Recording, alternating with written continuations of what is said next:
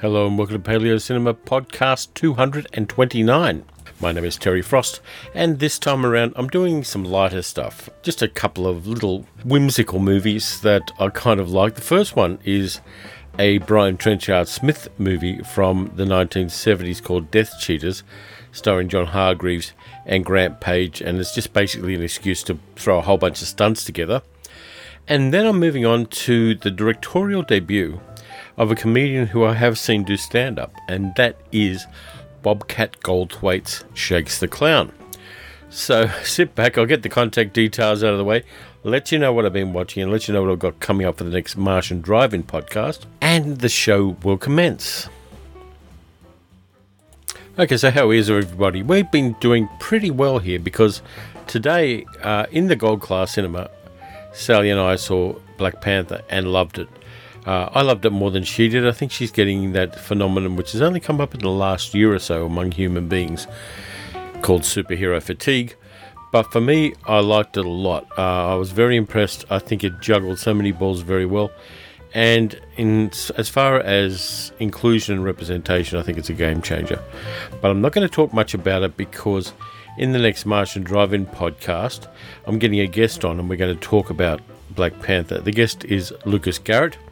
He lives in America and he has enormous pop cultural geek cred. He's into Pulp Fiction, not the movie, but the actual Pulp Fiction.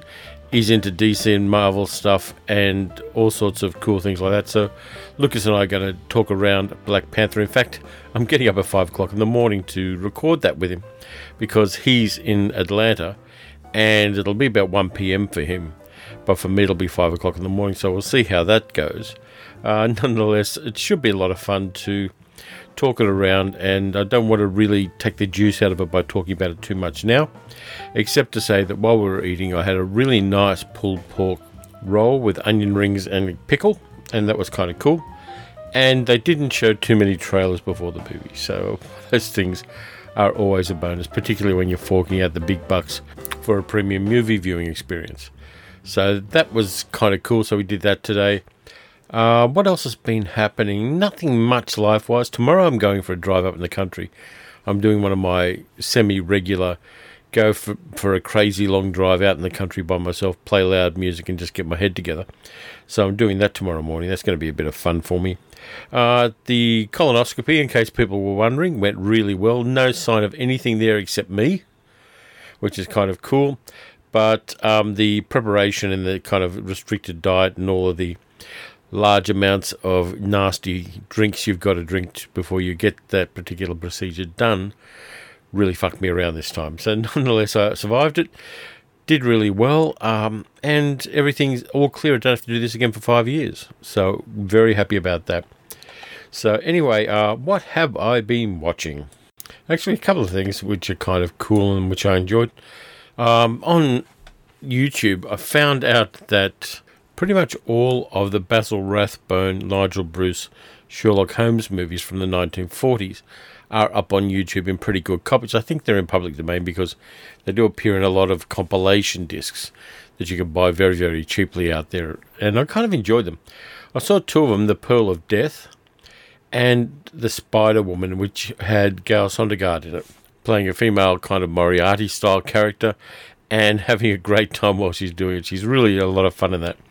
And I like the badinage and the playfulness between Basil Rathbone and Nigel Bruce. I think that works really, really well. And even they're not much more than an hour long. They're not tremendously long movies. But you do get some very clever bits of business in them. And just as an entertainment, they're a lot of fun to just kind of, you know, you've got an hour to kill. You don't want to do anything too brain straining, so you pop one of those up on the screen and go for it. It's I've heard a lot of bad press about them and a lot of people bad mouthing those particular versions that they're not true to canon. But as standalone entertainments and realizing the fact that they were kind of B or C pictures and second features in the 1940s, they're kind of fun and they're basically there to entertain. I think that Rathbone does a really nice job as Holmes, and Nigel Bruce, even though he is a bit of a kind of idiot, as Dr. Watson, which is not actually the Dr. Watson that Arthur Conan Doyle created. I think that those two playing together makes it kind of okay because it's fun.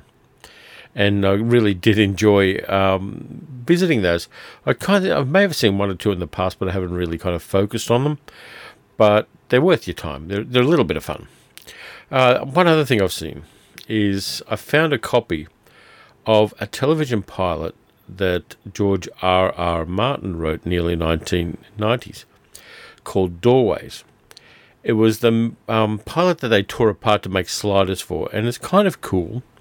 I'm not going to talk too much about it because I want to throw it into a future episode with a guest on Martian Driving Podcast, but it's basically about travelling to alternate timelines, and it sets up the potential series quite well. The first leap by this doctor, played by George Newbern, and a woman who has been captured by an alien race in another timeline. The first place they leap to is a world where a bacteria has destroyed all plastics, and so technology's been set back a long way. And there's a lot of fun in that one. There's some beautiful set design. There's some great streetscapes of people riding bicycles and on horseback because, of course, cars don't work without petroleum and plastics. And I think that it's one of those kind of early 90s ones where they were playing a bit careful because it was network television. And as we all know, network television as it was then had so many stupid restrictions on it that it dumbed down and watered down most of the concepts with which it played. But in spite of that, it shines through a little bit, and I kind of like it, and it's left on a literal cliffhanging ending, literally, and I'm not saying literally figuratively, a literal cliffhanger ending, which is kind of cool, and set up the series that never happened really, really interestingly. I also got a YouTube video out, surprisingly enough, and that one was on a subject that I do like a lot. I put up a defense for keeping physical media and actually gave reasons why. And that was a bit of fun to research and to kind of put my thoughts together and get it done. It went a little bit faster than the last one I did because it was slightly shorter. Let's see, that one was 7 minutes, 25 seconds, whereas the one I did before was 22 minutes and 23 seconds. So, yeah, it was pretty lean. The ideas were fairly simple and well expressed. In fact, I didn't express them like this at all. It was really fun to do. I upgraded the software that I'm using, Corel Video Studio Ultimate. So that one has a lot of useful bits. Putting in subtitles to things is dead simple using it. And just kind of moving things into the timeline, making sure the pacing's right, finding the right thing to put in there. And I can also do frame within frame now. In fact, I can do up to 5 or 6 frames within frames if I want to. And so it's an endless sandbox for anybody that's interested at all in not filmmaking necessarily. Now, I suppose the argument could be made that these are like mini documentaries, but I'm enjoying the discipline of doing that and the fun of it and writing the scripts out. I could extemporise it the way I extemporise the podcast, but I think that with the targeted videos, it's going to go better if I just kind of do a script, read it out nicely, and then slather it all over with graphics, which is pretty much what I've been doing. So that's a good little hobby for me, and I'm looking forward to doing much, much more of that. So we're going to take a break now, and when we get back, I'm going to talk about, well, it is in chronological order, Death Cheaters by Brian Trenchard-Smith from, I think, 1976. Starring John Hargreaves, Grant Page. It's got Noel Ferrier in it. Ralph Cotterell, John Crumb, Drew Forsyth in it. Roger Ward turns up as a police sergeant, which is a lot of fun. Chris Haywood turns up as a butcher, and they got a few other actors of the time. Some of them still have a pulse, oddly enough, doing little bits of business around and through and between and upon the stunts.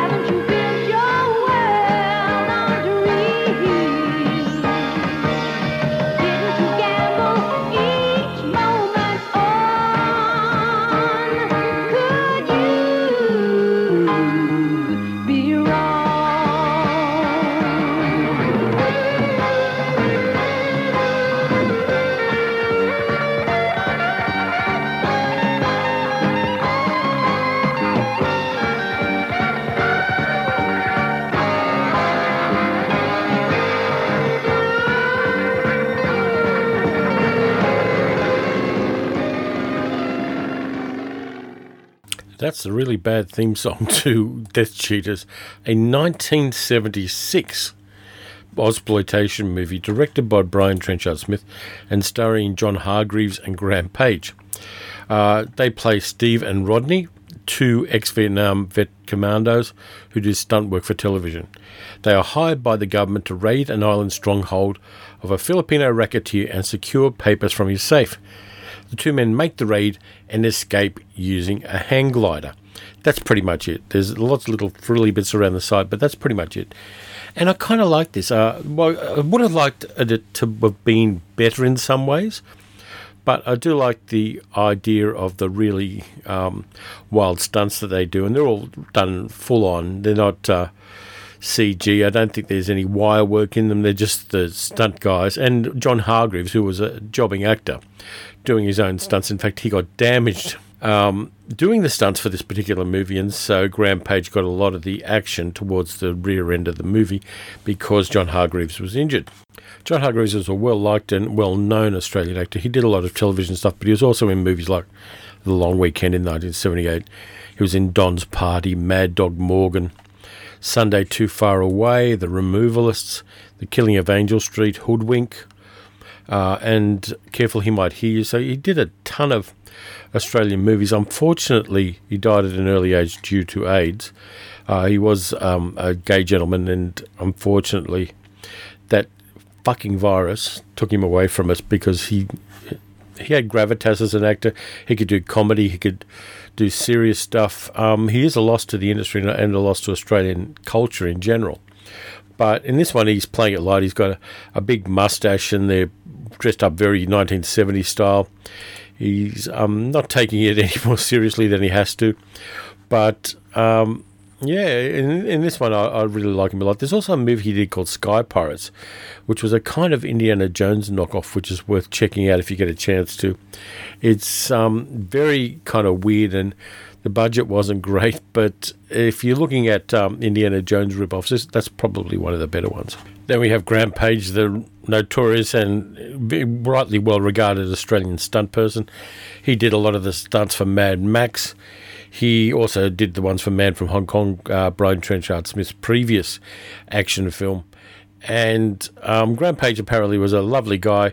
I know my good friend Ivor Cole was mates with Grant Page back in their Sydney days in the 70s, and he was just a maniac. All sorts of wild things. He would free climb cliffs around the harbour and around the Gap and things like that, just for fun. I do know for a fact from Ivor that he and Ivor climbed down North Head at the heads of Sydney Harbour at night time while stoned together, just so they could watch the sunrise from the end of North Head, which, as you do, it's 1970s, North Head. To be honest with you, Sydney Harbour gives you some of the best sunrises I've ever seen, so I can totally understand why they did that. So he's in there. Never a fantastic actor, but I don't think that was really his emphasis. He's still around too. He's got a couple of awards a couple of years ago.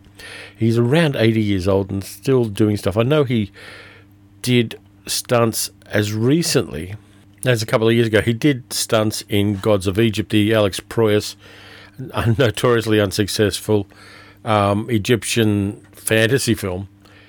So he did that. He's the stunt coordinator in a couple of things recently too. This year he's stunt coordinator in a short film called The Defector. He was the stunt coordinator in 2016 for Mechanic: The Resurrection, which is the reboot of the Mechanic movie that was filmed a lot in Australia, starring Jason Statham. So he's still got his hand in there with a lot of stuff, and great too. He was stunt coordinator on a TV series called Danger Five. If you can find a copy of Danger Five, it's the most ridiculous, low budget, kind of nostalgia for the 1960s TV series around. You should be able to find it somewhere, but Danger Five is definitely on my recommendation list. So it's good to see Grant Page is still there, and has finally become incredibly well regarded in the film industry, and rightly so, for the work that he put in the 70s and 80s, and the fact that he was totally fearless. He wrestled a bloody cheetah, amongst other things. If you have a look at the documentary that Brian Trenchard-Smith did in 1989, Danger Freaks, there's a lot of crazy shit that Grant Page does in that one that amazed me when I watched it. I rewatched it a couple of years ago. I've actually got it lined up again on my Plex to watch it again. It's just full-on crazy. The man's a nut, but he's like an inspired nut. But Death Cheaters, we've also got some interesting character actors in there. By the way, one of the interesting things about this, from what I understand, is that the sort of lead actress in this one, Margaret Gerard, is actually the wife of Brian Trenchard-Smith. They've been together ever since they made this movie in 1976 and still devoted to each other, which is kind of cool. We've also got a dog called Bismarck, who's Grant Page's dog, played by a real dog called Ziggy, who's obviously died by now. But Grant Page has a nice rapport with the dog. You have Noel Ferrier, great Australian character actor, playing Culpepper, the intelligence boss who hires the guys to do this crazy mission in the Philippines. And I really like Noel Ferrier. He did any number of wonderful things. He did a lot of good stage work. He was in The Return of Captain Invincible, The Year of Living Dangerously, with Sigourney Weaver and Mel Gibson. Of course, he was in Death Cheaters. He was in Eliza Fraser with Susanna York. He was in Scobie Malone with Jack Thompson. I've talked about that one in a previous episode of Paleo Cinema Podcast, and a whole bunch of other things. He's also in Alvin Purple playing the judge, and he was kind of a round guy with very kind of rotund vowels in his speech, and played a number of really cool character roles that way. Died in 1997, unfortunately, at the age of 66. But in the Australian film and television industry, he was also well regarded. And this one, he plays it up really wonderfully. We've got a bunch of other people. Drew Forsyth turning up as the director for the battle scenes, kind of channeling Erich von Stroheim. We've got Ralph Cotterill, Australian character actor, who's the henchman for Culpepper, the Noel Ferrier character, who has a lot of fun with his one. Roger Ward turns up as a copper during a totally extraneous chase sequence where this weird kind of buggy that Grant Page in real life made with enormous tyres on it and a long wheelbase, ends up getting in the middle of a bunch of bank robbers escaping, and they track down the bank robbers and have an enormous car chase.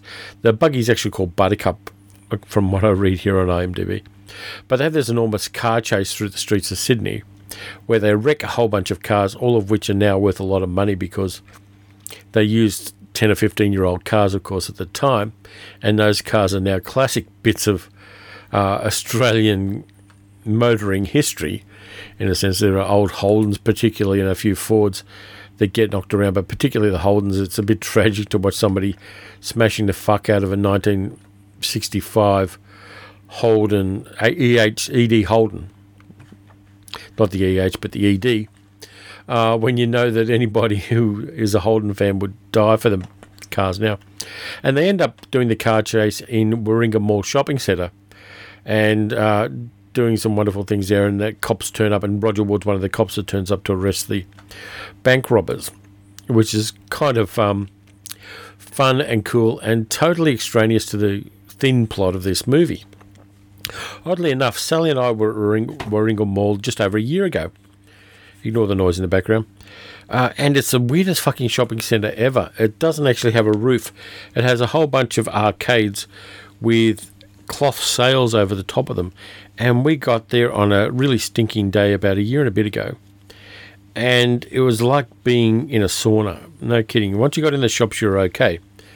But until you got in the shops, Warringah Mall was an oppressively hot place to be. It really isn't well designed at all, and seeing it as it was in the 1970s before they did all the retrofitting of these sales and things like that was kind of interesting for me.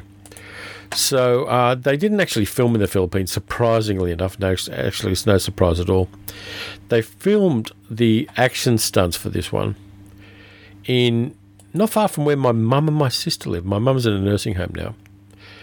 And they filmed the giant complex in Matraville in New South Wales at the old Bunnerong Power Station, which is an old coal-fired power station, just a little bit north of where the fortress scenes in Mission Impossible 2 were filmed on Bear Island, the one John Woo did. So that one where they had the kind of doves flying through these old fortifications where the bad guys are hanging out, and Tom Cruise rides a motorbike down the causeway to Bear Island. Nice part of the world down there. It's one of the parts of Sydney I really like.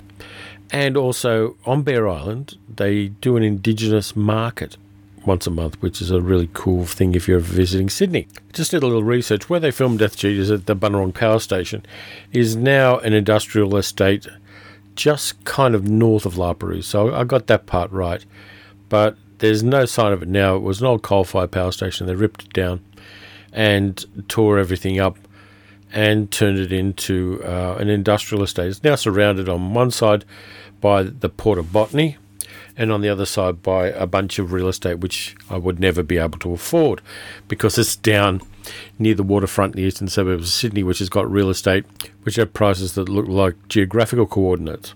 For me, this is a very nostalgic movie as well, because having lived in Sydney at the time and grown up there, I love movies that show me Sydney the way I remember it from my early years, from my teens and early 20s in particular, because in a sense, with all the modern stuff, and I've talked about this when I did the podcast about my trip to Sydney, you get your past overlaid with the new stuff, and it's easy to just remember the new stuff and to realise how things are now, but kind of lose the detail of how the place was in previous decades. And the good thing about Ozploitation movies for me is I get to see that stuff preserved. Now, this isn't something that Australia has historically done. Finding old footage of particularly country areas, forget it, you're not going to find it. You may find a bunch of stuff in Wake in Fright if you live in Broken Hill. But for the most part, our history isn't written in cinema the way that, say, history in a number of places in the United States and the UK are. The resources for that are pretty thin, so when I do see things like that for places that I know and, to be honest, love, I kind of treasure it a lot. And that's probably one of the core reasons why I love Ozploitation movies, apart from the fact that I saw a lot of them at the time they were made. I like that feel of how things used to be. Now, Australia now is a much more nuanced and complex and textured place than it was then. We've got more multiculturalism. We've got a whole bunch of different influences coming in. We're kind of fighting culture wars about what it is to be Australian and to retain that inclusive, welcoming nature that has been part of us for a century at least, and we're also addressing a lot of the bad things that have happened in the past, Indigenous disenfranchisement, all those kind of issues. But one of the things that this movie does, in its stupid, silly, frivolous way, is shows you a kind of non-toxic Australian masculinity where you have jokes with your mates and you do silly things and you have a drink and you don't take yourself too seriously, but you take what you do seriously. All of those kind of qualities are qualities of mind that are typically Australian. And a lot of our movies from the time, at varying degrees, express that. Particularly a movie from the late 70s like Newsfront, which shows us the best of who we are and our national character. And silly little movies like Death Cheaters kind of are a part of that. They're on that continuum there. Even though the guys kind of have, you know, stunt practice all over the house while the John Hargreaves character's wife is trying to get things done around the place. She's a teacher, and that kind of dynamic doesn't quite play as well as it does as it did then. It doesn't play as well now as it did then. In spite of that, I think that, and of course the Grant Page character is a kind of lascivious kind of guy, and just a little bit sexist, in a pat-on-the-ass kind of way, but not in putting the heavy, hard word onto women. That stuff was a part of the cinema at the time and was a part, unfortunately, of the way our culture was portrayed at the time. It's like they say in The Go-Between, the past is a different country, they did things differently there. Now, the quality of the film itself isn't that great because it was originally filmed on 16mm because that's what Brian Trenchard-Smith could afford, and it was blown up to 35, and that always gives you that slight graininess. So you're never going to get a beautiful, sharp 70mm Blu-ray of this movie. It's got the limitations of the way it was filmed in it.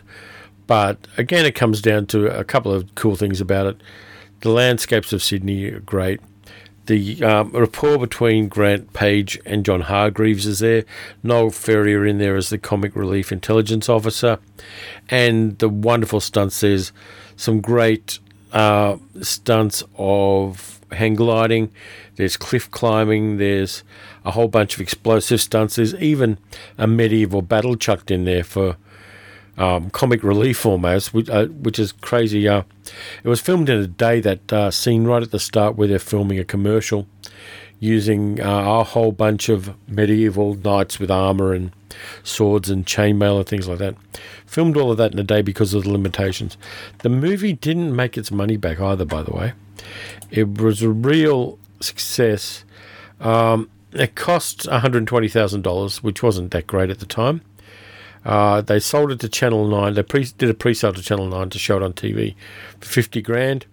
They did overseas sales of $40,000, and it made $30,000 in Australia. So all up, it kind of the budget was 157. I apologise.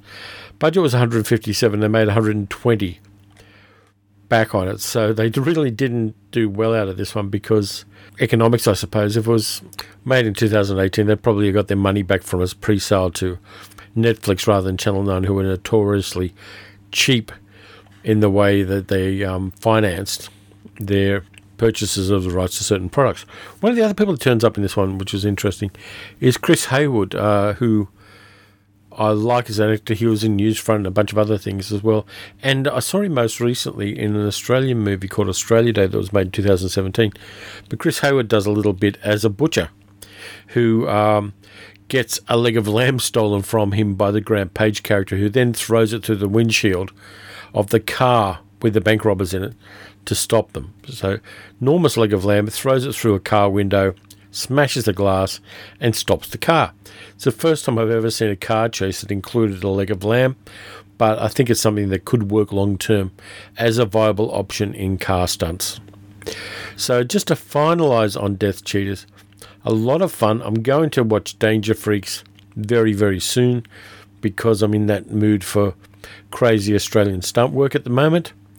But this one is, it's an entertainment. It's a very light kind of movie. But it's definitely Ausploitation. And it's kind of cool. If you can find a copy of it, I believe it was released on DVD along with Danger Freaks at one stage.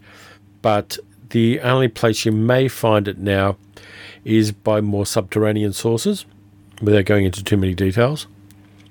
But if you're an Ausploitation completist, you might want to check out Death Cheaters. So it's time for a break now. I'm going to be talking about Shakes the Clown when I get back from the break. But in the meantime, I've found just the right music to phase us into Palookaville and the world of clowns versus mimes.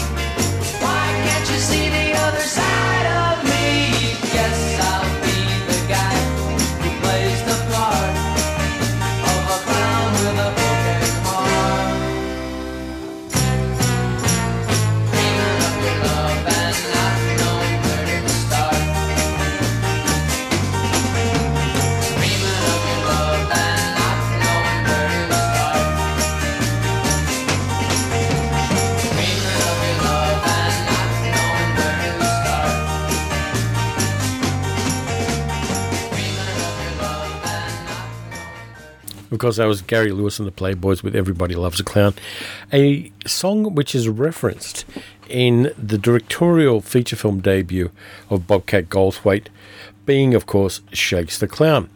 I'll give you the synopsis from Wikipedia. The film was a dark comedy about a birthday party clown, played by Bobcat Goldthwait, in the grips of depression and alcoholism, who is framed for murder. Different communities of clowns, mimes, and other performers are depicted as clownish, rivalrous subcultures obsessed with precedence and status. This was Goldthwait's bitter satire on the dysfunctional stand-up comedy circuit he knew as a performer. And that's kind of cool. Turning it over into clowns is a useful metaphor for comedy. Now, oddly enough, back not too long after this movie came out, I saw Bobcat Goldthwait and the villain of this movie, Tom Kenny, do stand-up. Tom Kenny was the support act for Bob Goldthwait. They were both at a comedy club in North Melbourne at the time. And I saw them, and Bob Goldthwait really nailed it. This was the early 90s, and he did material about Michael Jackson giving $17 million to a kid that he allegedly abused. And the punchline for it from Goldthwait was, for $17 million in America, you can fuck anyone. And he went there. He went to places where no other comedians were going. And it was interesting because he had a heckler while I was there. I was kind of about three rows back with, I forget who I was with, maybe been with a girlfriend at the time. And they had a heckler at the front because he was doing his stand-up persona, you know, the kind of stoned-out, squeaky voice kind of guy, which people expected, of course, because that's what we knew him for from the movies he'd done. But he was doing a really shredding stand-up set. And someone in the front row complained about the fact that they had this stoned, fucked-up comedian on stage, and, you know, she didn't pay to see this kind of shit. And so instantly, Goldthwait steps out of character, straightens up, and says, "Excuse me, madam, but I'm an actor," and then goes back into character. And the audience just fell apart. He was fucking terrific. He addressed the issue like nothing I'd ever seen, and I really liked it. Tom Kenny's support actor, don't remember too much about that, but he was good. He did the voices. Of course, he went on later to do the voice of SpongeBob SquarePants, so I've seen SpongeBob SquarePants do stand-up, so there. But the supporting cast in this one is pretty good as well. You've got Julie Brown as Judy, the girlfriend of Shakes, who speaks with eroticism. She does, you know, like Elmer Fudd kind of speech impediment. And her best friend's played by Kathy Griffin, a comedian who copped a lot of shit for doing that severed Trump head thing a couple of years ago, which I didn't find particularly offensive. I thought it was legitimate political satire, but a lot of people kind of disagree with that. We've got Robin Williams playing a mime. He was credited in the movie not as Robin Williams, because, of course, he was a big star in 1991, but as Marty Fromage. We've got Paul Dooley playing Shakes' manager, Owen Cheese, and Paul Dooley, fantastic character actor, really well regarded in acting and comedy circles. Who else we got in there? Florence Henderson turns up right at the start as a one-night stand that Shakes picks up, and she gets some good lines in there. The kid playing her kid gets the best lines, but Florence Henderson did a really nice job of playing a sort of woman who picks up clowns for a one-night stand, and playing against type, of course, from the Brady Bunch shit that she did. Now, I told you how much I don't like Brady Bunch. I'll tell you why I didn't like Brady Bunch back in the day. Because it was about a blended family, you know, two parents bringing their kids together. And that was the situation I was in when my father got custody of me. His girlfriend had two kids as well. And there were problems, let's just say that. So along comes the Brady Bunch saying that everything's cool when you have a blended family, and everything's sweet, and everybody's kind of more or less nice to each other. And the disconnect between that image of a blended family and the one I was living with really pissed me off, and the dishonesty of network television at the time in showing that pissed me off, because I was living through a pretty nightmarish situation in a blended family. And, you know, the big supportive dad and all that kind of shit was just something that was totally alien to my lived experience. And so I never engaged with the Brady Bunch. That's a side issue. So getting back to Florence Henderson, nice touch of comedy there, getting her to play against type, and she did it very well.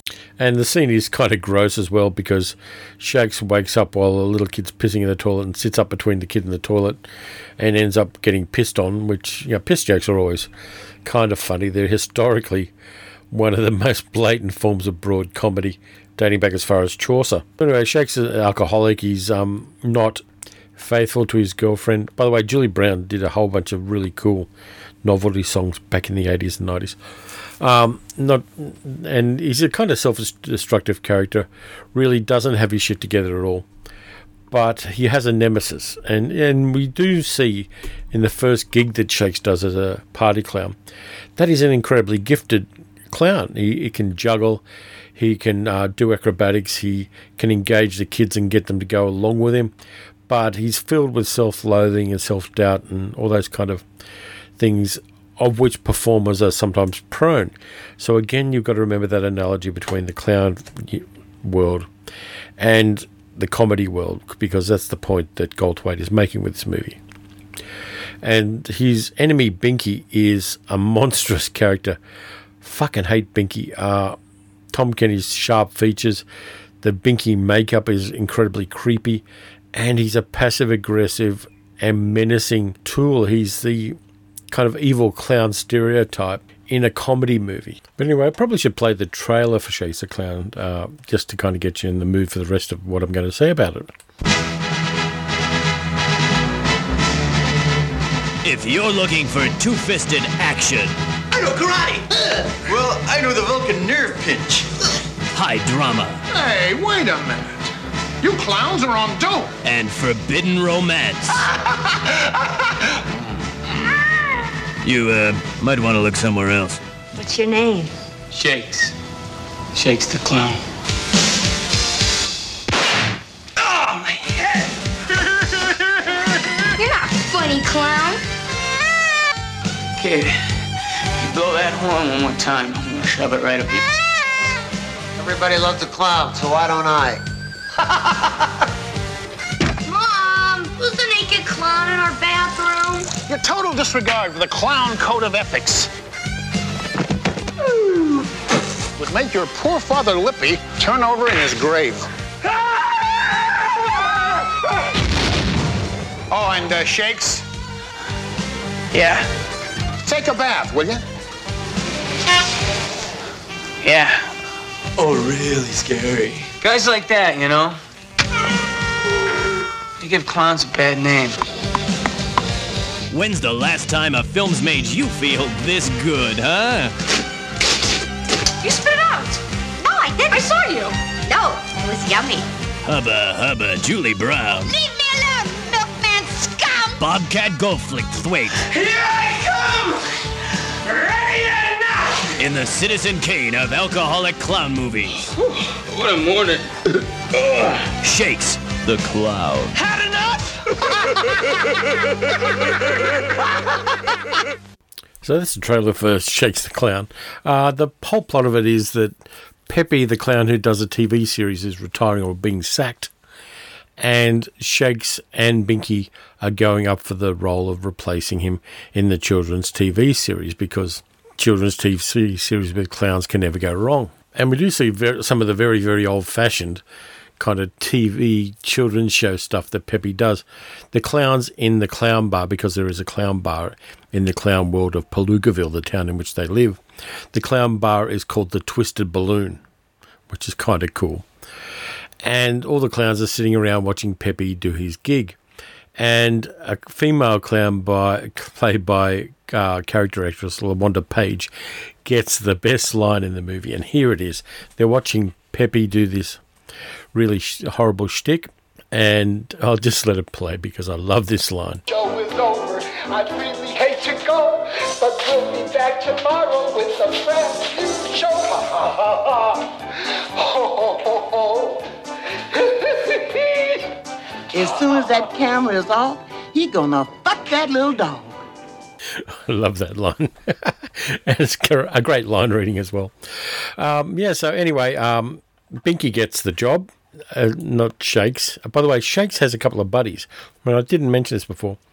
Dink and Stenchy, played by Blake Clark, and a young Adam Sandler. Now, I don't like Adam Sandler as an actor as a rule, but he's okay in this one, mostly because he's covered in clown makeup through the whole thing, and he doesn't do the stupid Adam Sandler shtick that I find kind of repugnant. But so he's got these two mates, and they're part of it. Blake Clark is as Stenchy, is a big butch kind of clown who dresses up in drag, of course, because it's funnier that way.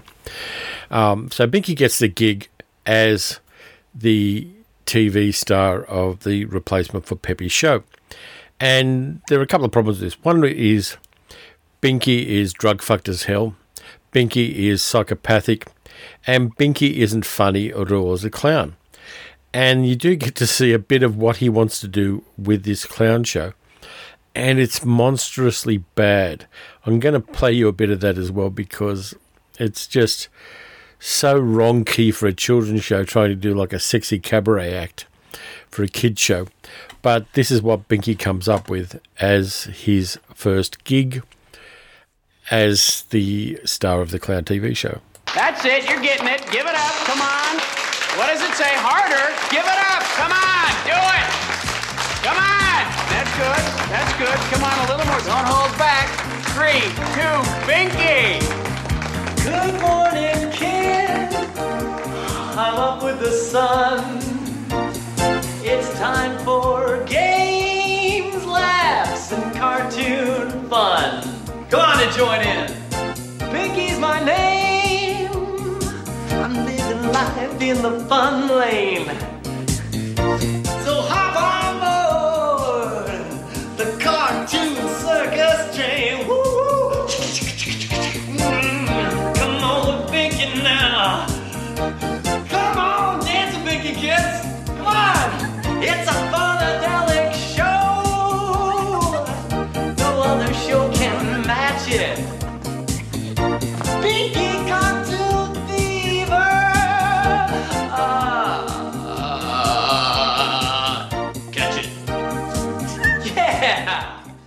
Yeah, it's that bad. It is atrociously bad. And seeing it with the visuals is even worse. So Binky's there. He's kidnapped Shake's girlfriend, and he's about to kill her live on television.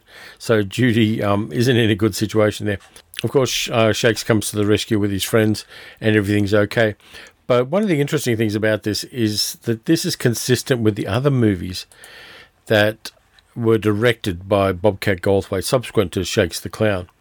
He did a couple of them, and he's not scared to kind of tackle subjects that are really, really kind of out there. In 2006, he did a movie called Sleeping Dogs Lie, which is as transgressive as hell. It starred Melinda Page Hamilton as a woman called Amy, who, when she was 18 at school, she just gave her dog oral sex impulsively. And 8 years later, she's living a nice life as a school teacher. She's engaged to a nice guy. And her fiancé suggests they have complete honesty. And she tells him that she once, when she was 18 and a bit silly, gave a dog oral sex. And it changes her life entirely. And again, this one's got a redemption arc to it. But again, it's a very transgressive movie. John Waters liked the movie a lot, and it shows that an interesting viewpoint, and that Goldthwait isn't scared to do a really black comedy, which hinges around a very transgressive moment when somebody was very young. So it's got that redemption arc in it. I'm really going to have to re-watch that one, because I think it's... I like Bobcat Goldthwait's movies, so he did that one, Sleeping Dogs Lie, in 2006. He did one of the last good Robin Williams movie in 2009, a movie called World's Greatest Dad, which has got a fantastic premise. Robin Williams plays a guy who's a single father and a high school English teacher who, his 15-year-old son, Kyle, is a pornography-obsessed, nasty piece of work. He's a totally shit human being, and One day, Lance, the character played by Robin Williams, goes into his son's room and finds out that his kid's killed himself by autoerotic asphyxiation. And he's shattered by it. He loves his kid, even though his kid's a total piece of shit. There's just something wrong in the kid. So to avoid the embarrassment, Lance finds the kid who's died of autoerotic asphyxiation. So he writes a suicide note on the kid's computer and hangs his son's body in the closet. And the suicide note inspires a whole bunch of people to talk about their problems. And suddenly, this kid who was a total tool and a total just fucking wrong one ends up being an inspirational hero posthumously. But Lance has got the guilt of knowing that he basically faked the means of his son's suicide and wanted people to think better of his son, and yet deep in his heart, he knows his son was a piece of shit, but everybody is seeing him as an inspirational hero. It's a really nice independent film, and it does, again, have that redemption arc that is a part of what Bobcat Goldthwait does as a director. And it's really impressive. And then he did another movie in 2011 called God Bless America, which had Joel Murray in it. And it's about gun culture and the insanity of America as it is now. It really, in the format of a black comedy, it talks a lot about the things that are wrong with his country, and it's really good. In 2013, Goldthwait also did a horror movie called Willow Creek, which I haven't seen, but which I'm going to have to see now, because you know how it gets when you're on a roll with a particular movie maker. You've got to see as much of them as you possibly can afterwards, and so I'm going to have to check out Willow Creek and kind of go there and just see how Bobcat Goldthwait handles a full-on horror film, even though it does seem, from what I'm looking at on Wikipedia, to be a found footage horror film, which is never my favourite subgenre of horror. But just to round things off with Shakes the Clown, I like Bobcat Goldthwait as a performer. I've seen him do stand-up, and I've seen him interviewed a number of times. I think that he's the kind of guy that I want to see make more movies, because he's definitely an original voice. And I never had the problem with his comic persona that a lot of other people have had with it. And, more voices, more independent voices, more diverse voices are exactly what cinema needs. And on that note, I should let you know that the next Martian Drive-In podcast I'm doing next week, I'm actually doing with a guest. I'm doing it with a Facebook friend of mine from Atlanta in America, Lucas Garrett, who's going to give us his viewpoint on Black Panther. We're going to be recording it at 5 o'clock in the morning my time tomorrow, which is going to be a lot of fun. We'll see how that plays out. But Lucas is a really good comic geek. He's a pulp fiction geek. He's a James Bond freak. And he is also a black American. So I wanted to get a viewpoint that wasn't just my white guy on the other side of the planet viewpoint on Black Panther. I think it's an important enough piece of popular culture to do that. And so Lucas and I are going to talk about that tomorrow. I kind of sent him a message on Facebook, and he kindly agreed to do it. And we're going to just basically geek out Wakanda style and have a good time. I'm really looking forward to doing that one. Okay, so I'm going to take another break, and then I've got a bit of feedback, and I found another appropriate song to play for this particular podcast. Ha ha, said the clown. Has the king lost his crown? Is the knight being tied on romance? Ha ha, said the clown. Is it bringing you down that you've lost your chance? Got to go see a show in town. Hear the jokes, have a smoke, and I laugh at the clown. In a world, see a girl with a smile in her eyes. Never thought I'd be brought right down by her lies. In a trance, watch her dance to the beat of the drums. Passing out, sweating brown, I'm all fingers and thumbs. Wonder why sky when she blows me a kiss. In a wild run of mouth, I'm regretting all this. Ha ha, said the clown. Has the king lost his crown? Is the knight being tied on romance? Ha ha, said the clown. Is it bringing you down that you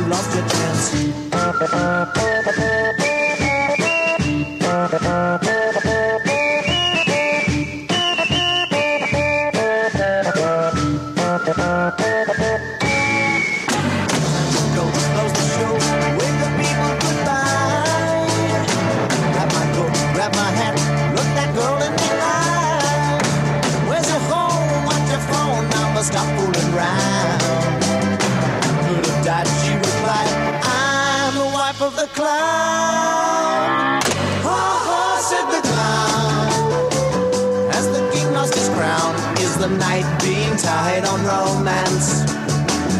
Ha ha, said the clown. Is it bringing you down that you lost your chance? Ha ha, said the clown. As the king lost his crown, is the night being tied on romance? Ha ha, said the clown. So I got an email of feedback from Ken Grimstein. So thanks for that, Ken. Hope you're staying well there in Illinois. Ken says, "Hi, Terry. Totally enjoyed your review. For your information, I just finished a 243-page graphic novel biography of Hannah Arendt from Bloomsbury. I reckon it'll be out in Australia sometime around the end of the year. I've attached a shot of the cover. But I'm a huge fan of Fritz Lang, Bertolt Brecht and things Vima, so I was happy to hear you give one of my favourite Hollywood Lang films its props." He was talking about Hangmen Also Die. "I've also written elsewhere that I think it's the greatest war film of all time. Yes, even better than Patton or Air Force or Forbidden Games or, well, why? Because it's the most nefarious part of a war, civilian collaboration. The enemy next door, the enemy inside your door, the enemy inside your head. I know the film was star-crossed in many ways, but Lang uber-delivers as usual, and you did it justice. Thanks, and I hope all is well, Ken." Yeah, all is well, Ken, and thank you for that feedback, and I appreciate that I did it justice. I was trying to, and I like Brecht. One of my favourite records is the Shakespeare Festival version of the Threepenny Opera, with Raoul Julia and Blair Brown in it. So I'm a big Brecht fan in that sense too. If you get a chance to get that album, I recommend it to anybody because it's fantastic. It really does give the full-on version of a lot of the lyrics. Things like, you know, What Keeps Mankind Alive and the ballad of Immoral Earnings. It's a fantastic version of it, and you should be able to find it on Spotify, hopefully, and iTunes and all those other places. But, yeah, big fan of Brecht myself and, of course, Fritz Lang. What's not to love there? So thank you very much for that, Ken. I really appreciate the feedback. Let's see if I've got any other feedback happening here. No, just a whole bunch of spam. So anyway, that's about it this time around. It's a slightly shorter episode than usual, which isn't particularly a bad thing. I will be back. I've got an idea for the next episode of Paleo Cinema that might be a lot of fun. So I'm looking forward to that. And then, of course, I've got the Black Panther thing with Lucas Garrett happening tomorrow, which I'm going to be releasing on the weekend. So really looking forward to that one as well, because I really want to hear what Lucas has got to say about the film. And we'll have a bit of a chat around the subject of Afrofuturism and representation, all those important issues, which are a bit odd to come up in a superhero movie, but fortunately they have.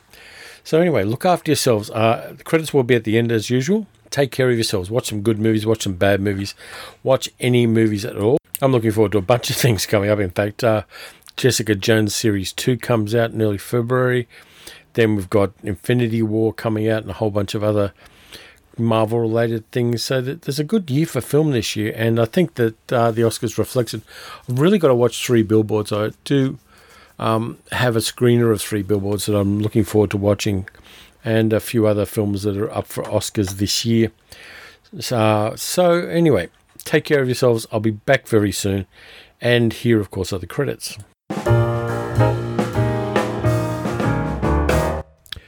And here are the credits. Thank you to Tom, the focus puller, Sarah, the special effects technician, Ian, the caterer, Grant, the Technicolor consultant, Claire, the script doctor, Gary, the prop master, Morris, our music director, Jan, our dialect coach, Armin, our key grip, Matt, our rattlesnake wrangler, Elaine, our scientific advisor, Julia, our casting director, Chris, the camera operator, Christopher, the gaffer,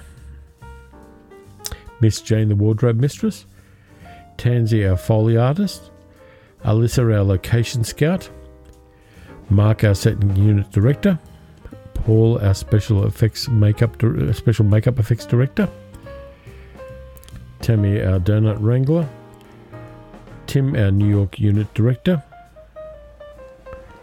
Rabbi Steve, our spiritual advisor, Steve, our monster effects guy, Dylan, our goat wrangler, Eric, our set security lead, Richard H., the set photographer, Mark D., extra, David L., the extra, Richard C., our transportation co-captain, Carrie L., our Tasmanian consultant, and Kerry C., our accountant. We also have Sally, our continuity girl, and of course the other Sally, who is always helpful and encouraging and wonderful. So thank you very much to all of the Patreon subscribers. You too can be a Patreon subscriber by going to patreon.com/paleocinema and donating as little as $1 per month.